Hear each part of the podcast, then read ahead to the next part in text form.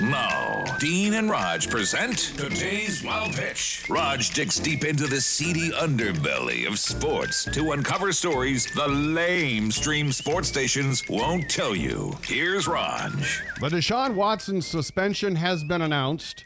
The Browns quarterback will miss the first six weeks of the season.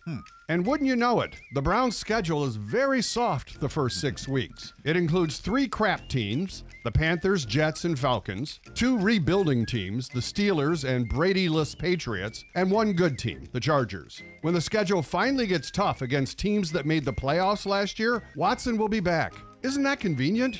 Why, it's almost like it was worked out behind scenes.